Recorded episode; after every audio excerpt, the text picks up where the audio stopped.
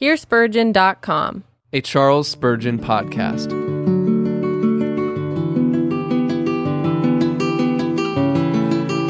The Peculiar Sleep of the Beloved. Sermon number 12. Delivered on Sunday morning, March 4th, 1855, by Charles Spurgeon at Exeter Hall, Strand. For so he gives his beloved sleep. Psalm 127, verse 2. The sleep of the body is the gift of God. So said Homer of old when he described it as descending from the clouds and resting on the tents of the warriors around old Troy. And so sang Virgil when he spoke of Palinurus falling asleep upon the prow of the ship. Sleep is the gift of God. We think that we lay our heads upon our pillows and compose our bodies in a peaceful posture, and that therefore we naturally and necessarily sleep, but it is not so.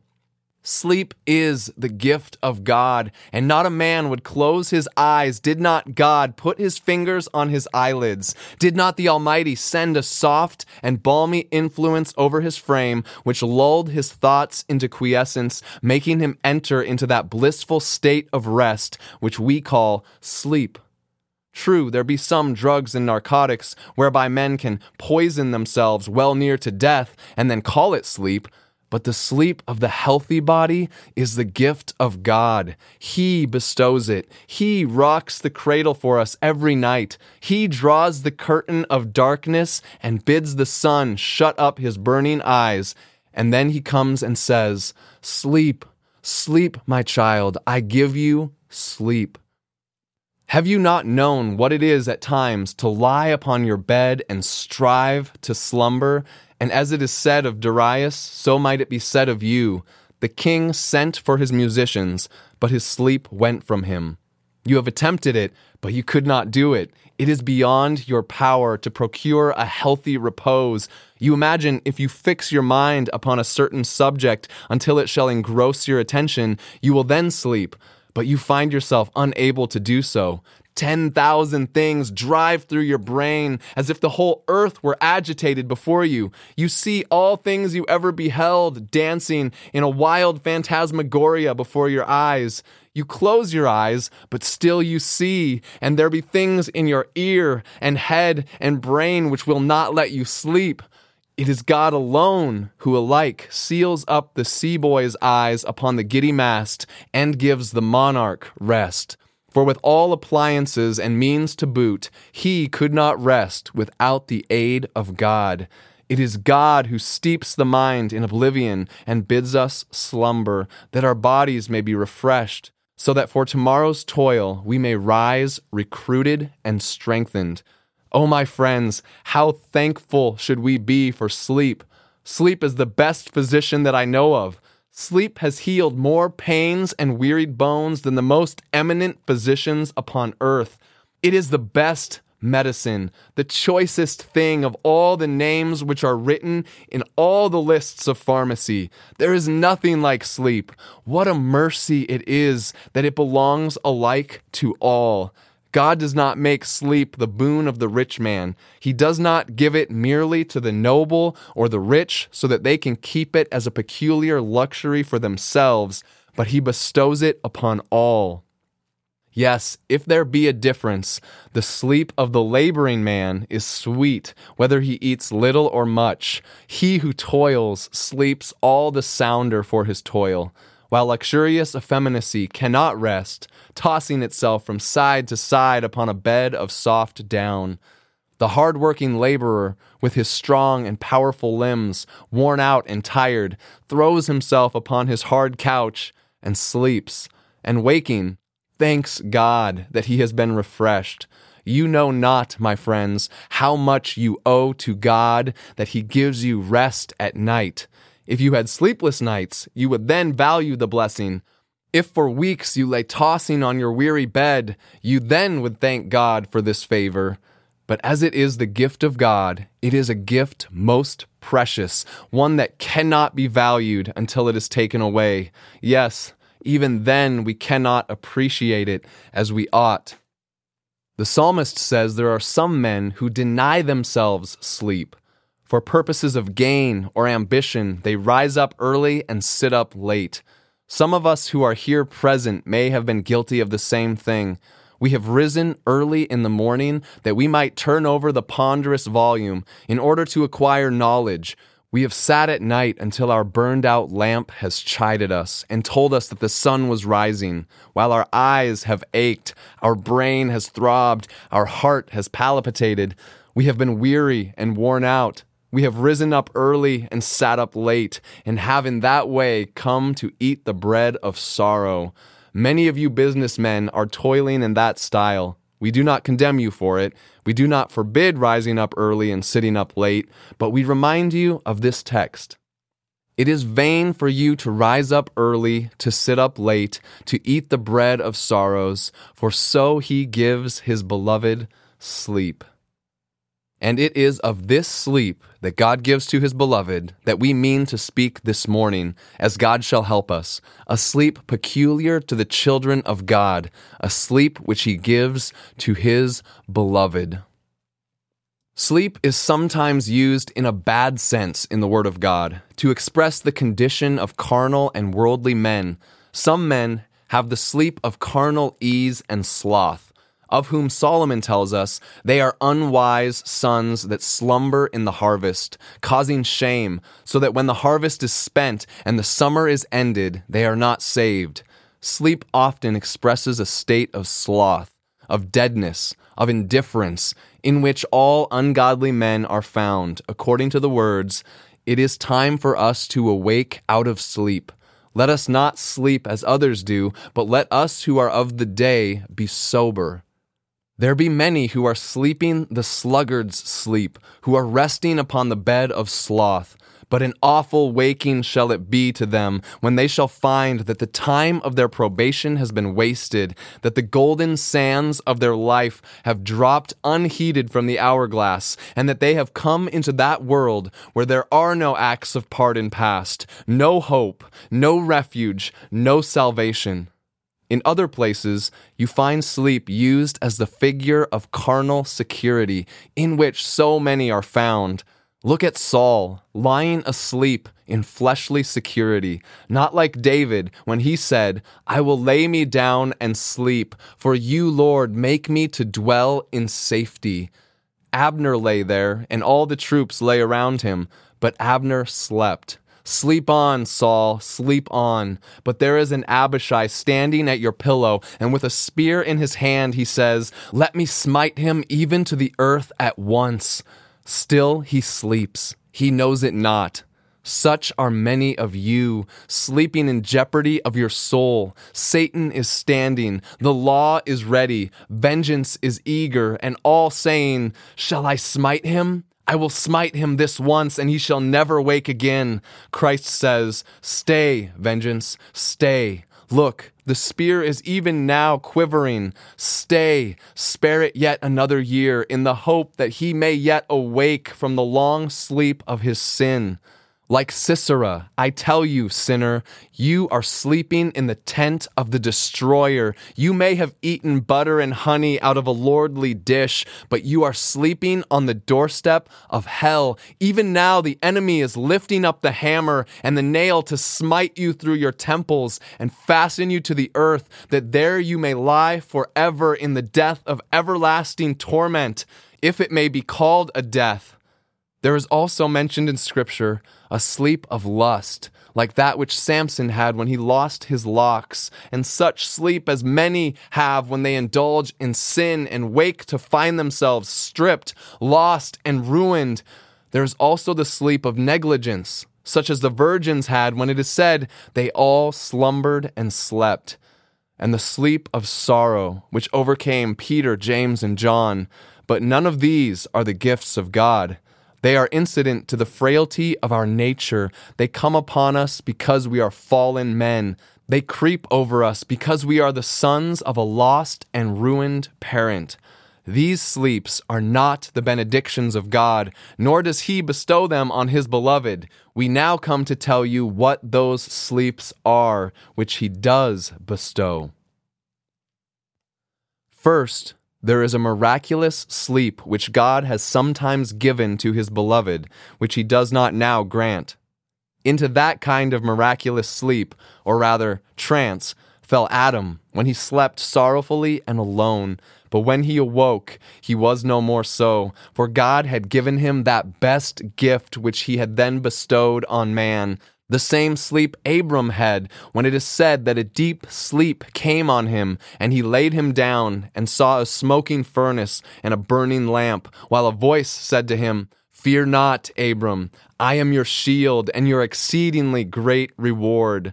Such a hallowed sleep also was that of Jacob, when, with a stone for his pillow, the hedges for his curtains, the heavens for his canopy, the winds for his music, and the beasts for his servants, he laid him down and slumbered.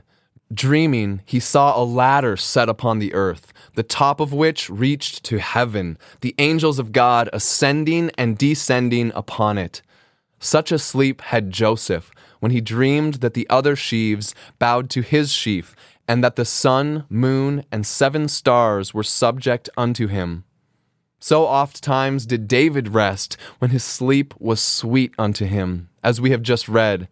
And such a sleep was that of Daniel, when he said, I was asleep upon my face, and behold, the Lord said unto me, Arise and stand upon your feet. And such, moreover, was the sleep of the reputed father of our blessed Lord, when in a vision of the night an angel said unto him, Arise, Joseph, and take the young child and his mother, and flee into Egypt, for Herod will seek the young child to destroy him. These are miraculous slumbers.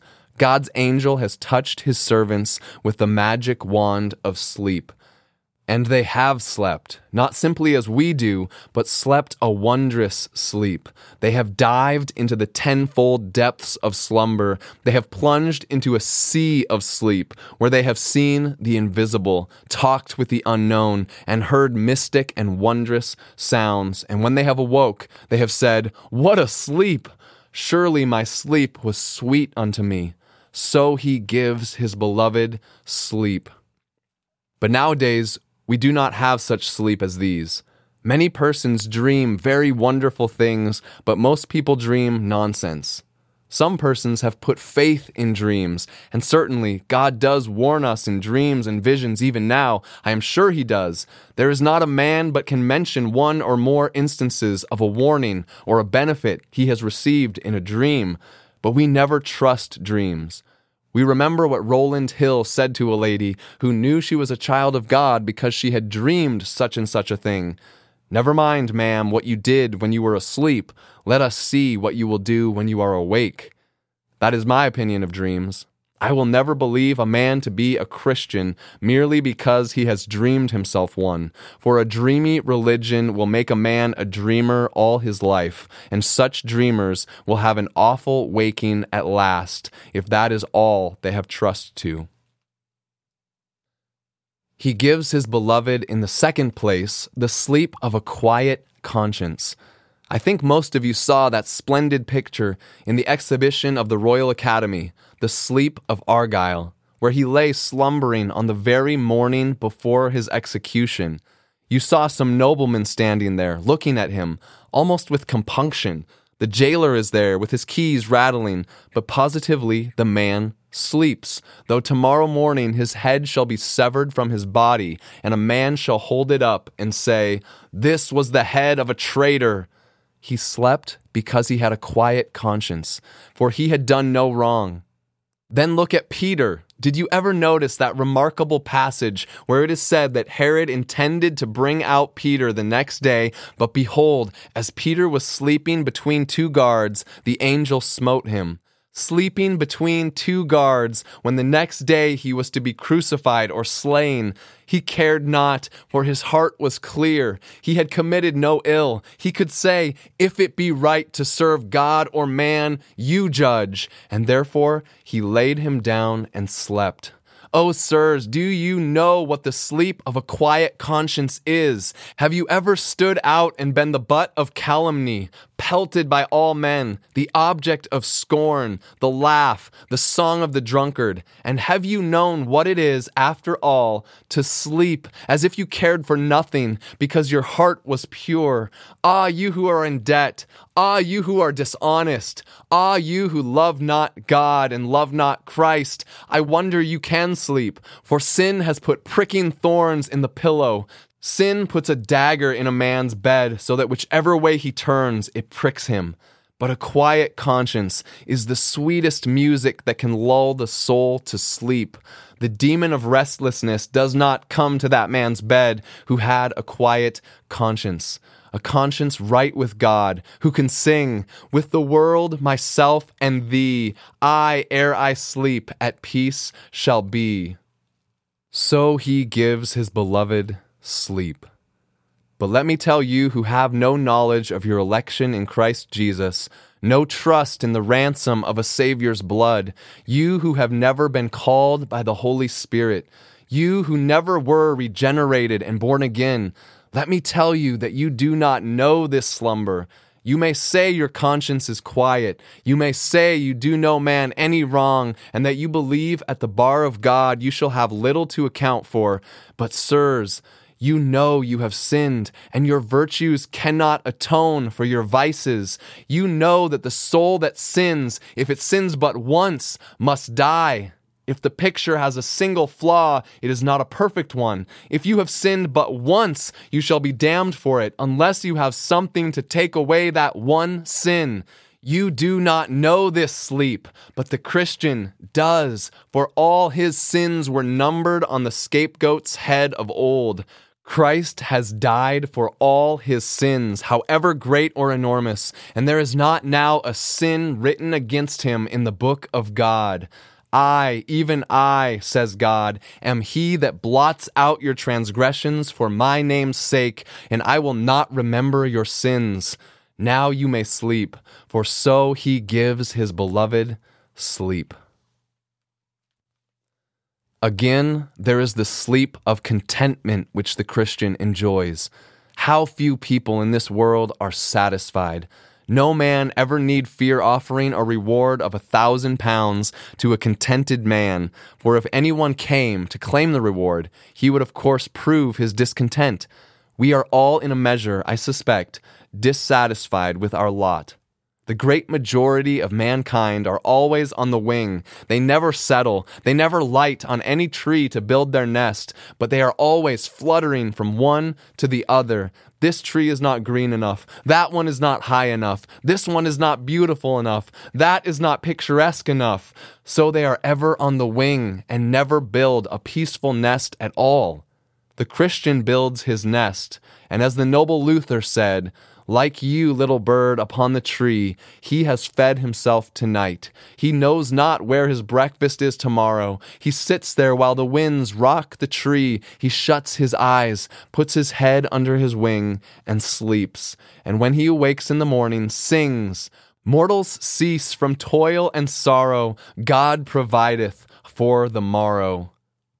How few there are who have that blessed contentment, who can say, I want nothing else. I want but little here below. Yes, I long for nothing more. I am satisfied. I am content.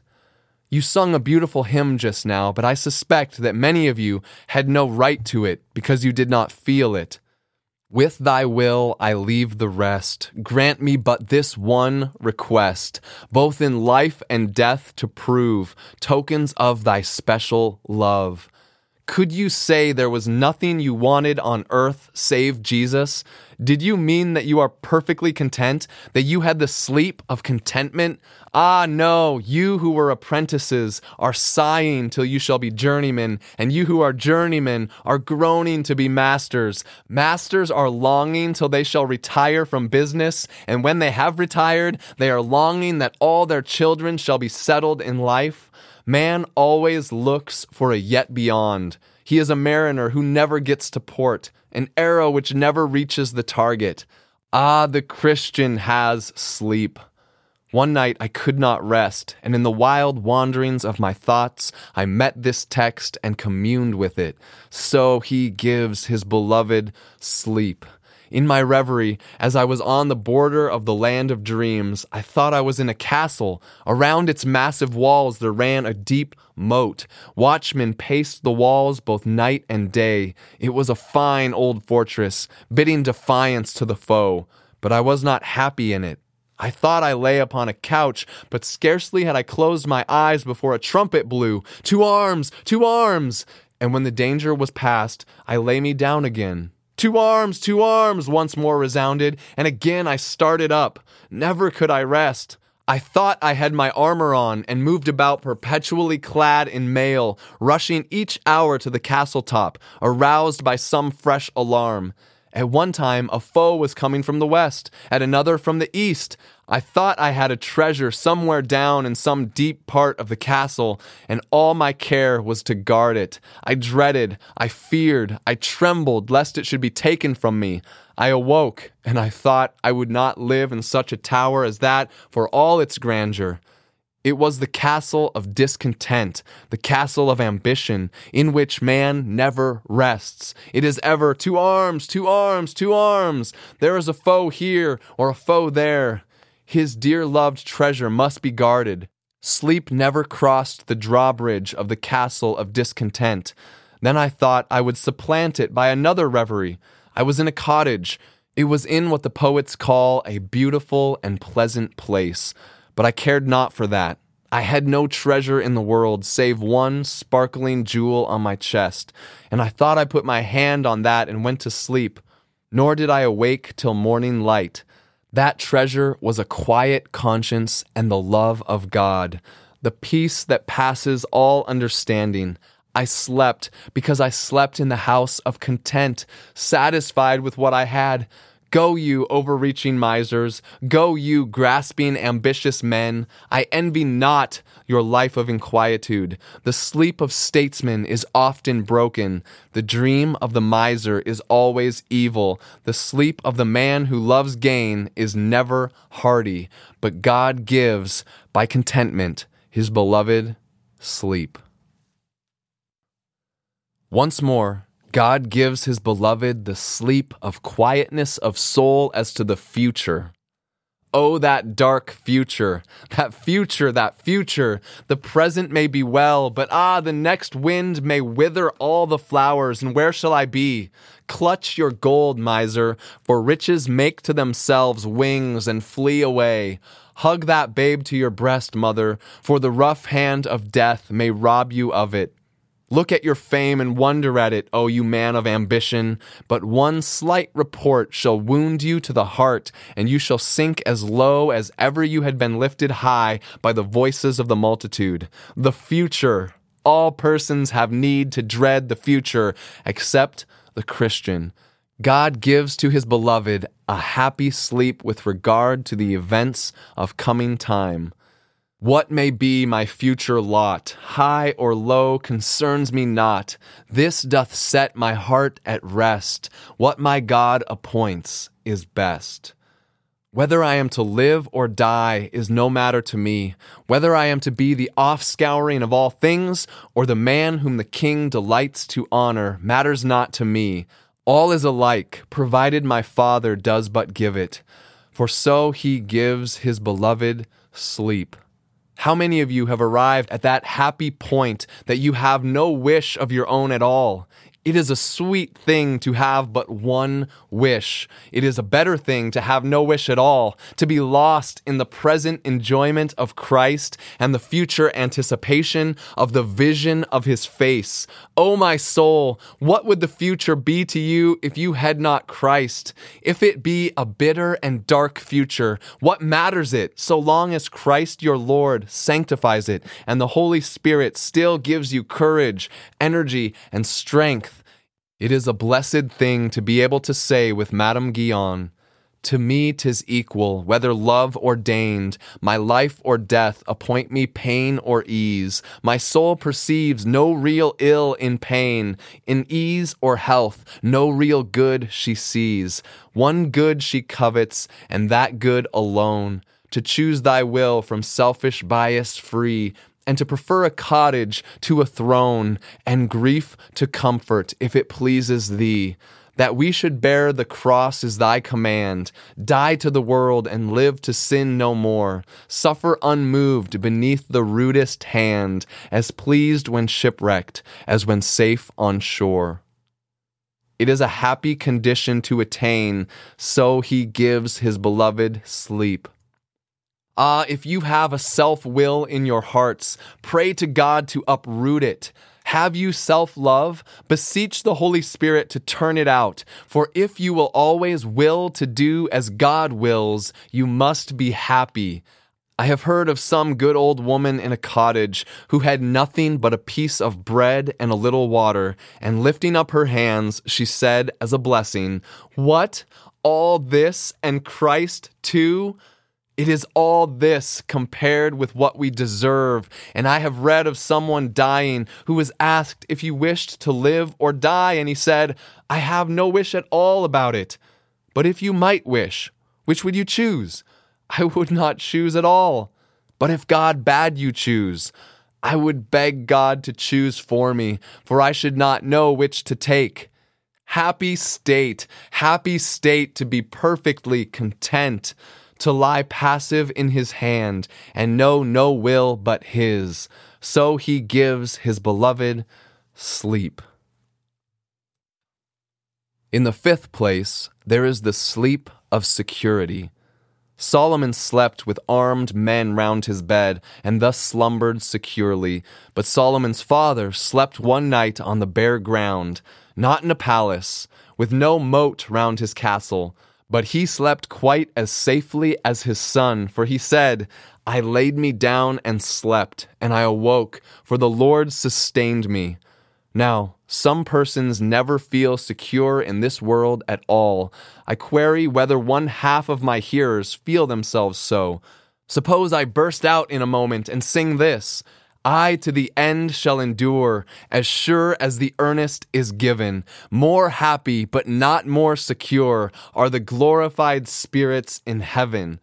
You would say, that is too high doctrine. And I would reply, Very likely it is for you, but it is the truth of God, and it is sweet doctrine for me. I love to know that if I am predestined according to the foreknowledge of God the Father, I must be saved.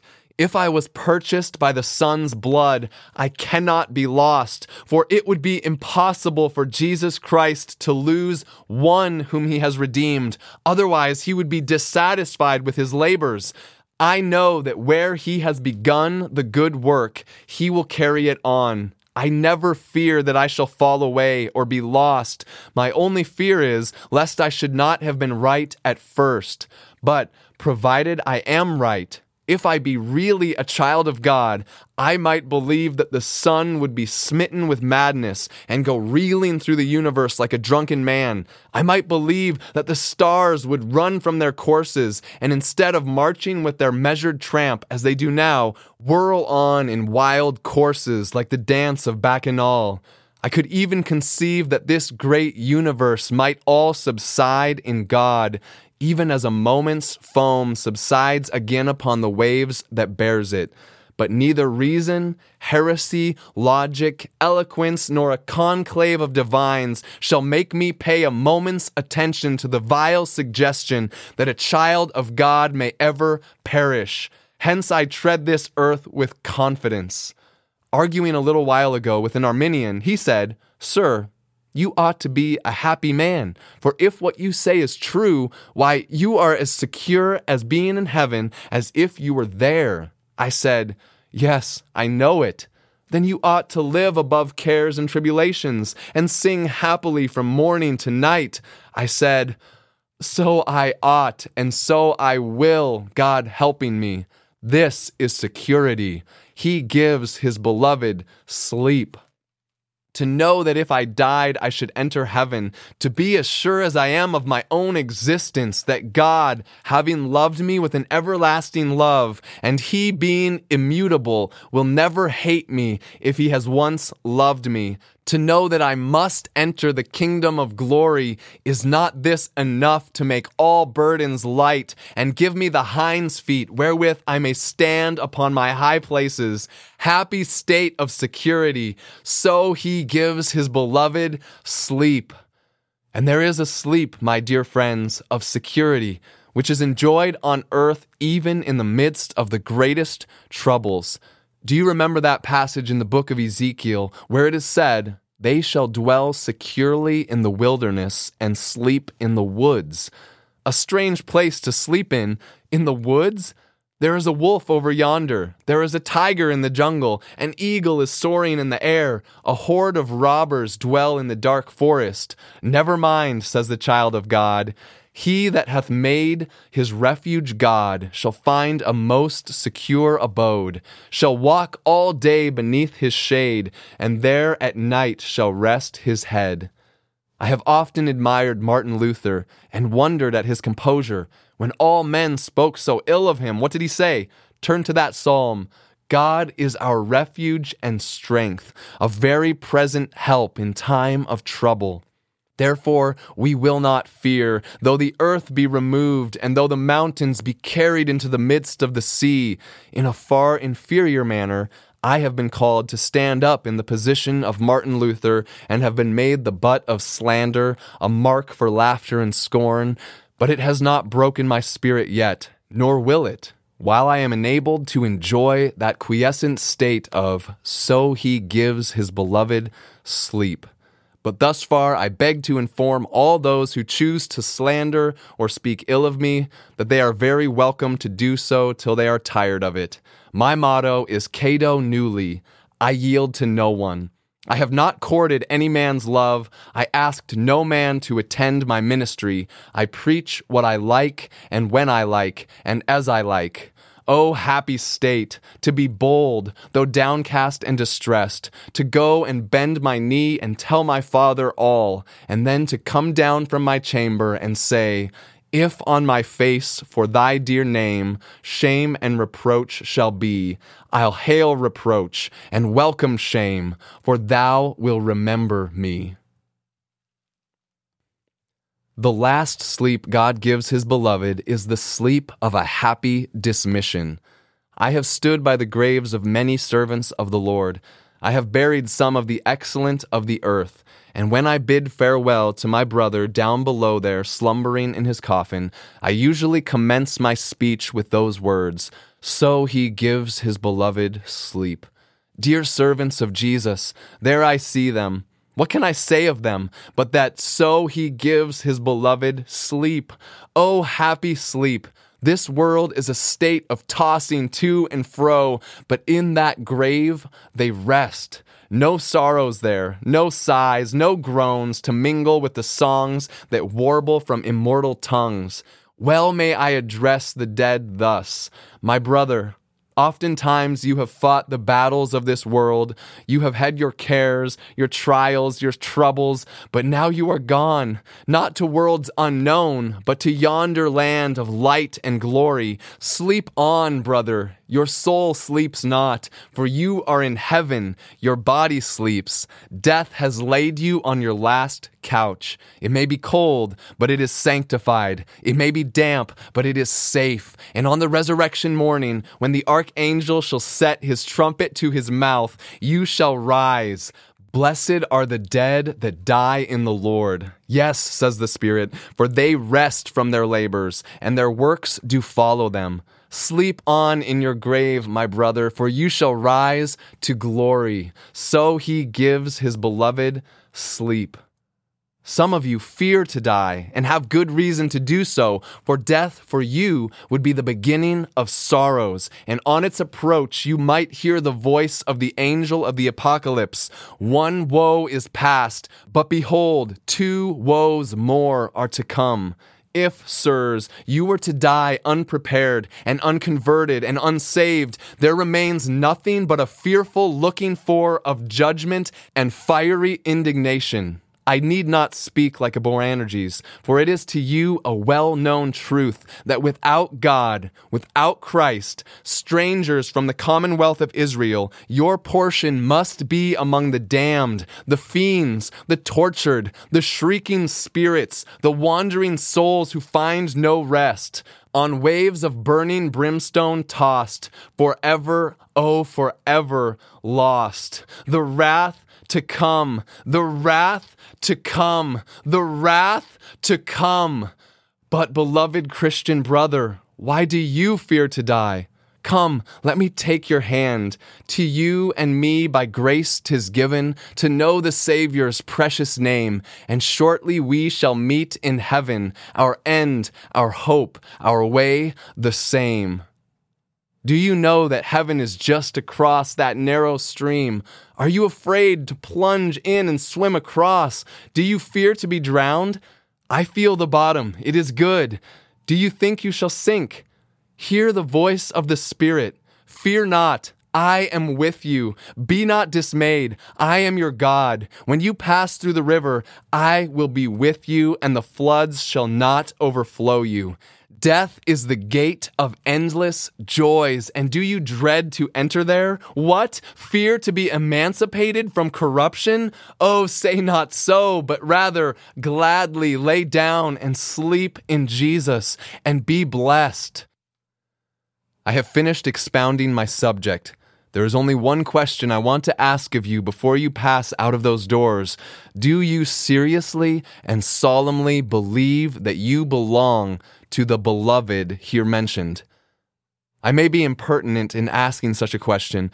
I have been accused of that before now, but I have never denied it. I rather take the credit of it than not. But seriously and solemnly, I ask you, do you know yourselves to be among the beloved? And if it happens that you want a test, allow me to give you three tests very briefly, and I have done.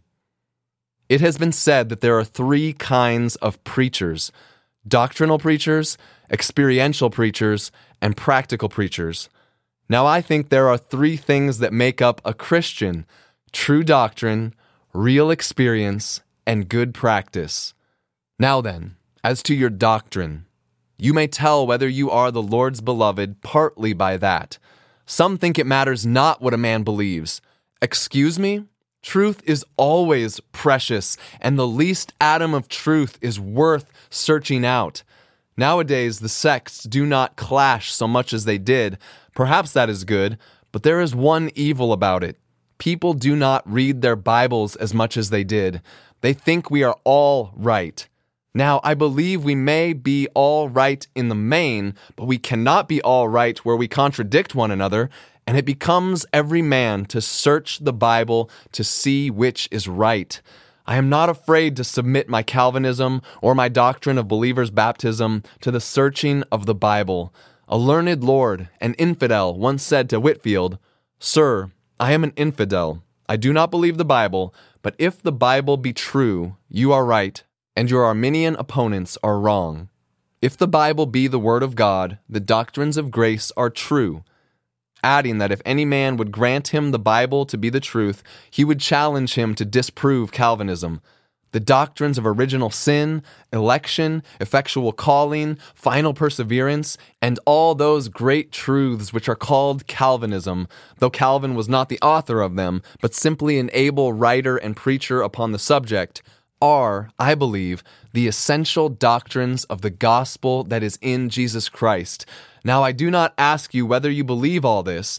It is possible you may not, but I believe you will before you enter heaven. I am persuaded that as God may have washed your hearts, He will wash your brains before you enter heaven. He will make you right in your doctrines. But I must inquire whether you read your Bibles. I am not finding fault with you this morning for differing from me. I may be wrong, but I want to know whether you search the scriptures to find what is true. And if you are not a reader of the Bible, if you take doctrines secondhand, if you go to chapel and say, I do not like that. What matters you're not liking it, provided it is in the Bible? Is it biblical truth or is it not? If it is God's truth, let us have it exalted. It may not suit you, but let me remind you that the truth that is in Jesus never was palatable to carnal men, and I believe never will be. The reason you love it not is because it cuts too much at your pride. It lets you down too low. Search yourselves then in doctrine. Then, take care that you remember the experiential test. I am afraid there is very little experiential religion among us. But where there is true doctrine, there ought always to be a vital experience. Sirs, try yourself by the experiential test. Have you ever had an experience of your wretchedness, of your depravity, your inability, your death in sin? Have you ever felt life in Christ, an experience of the light of God's countenance, of wrestling with corruption? Have you had a grace given, Holy Spirit implanted experience of a communion with Christ? If so, then you are right on the experiential test. And to conclude, take care of the practical test.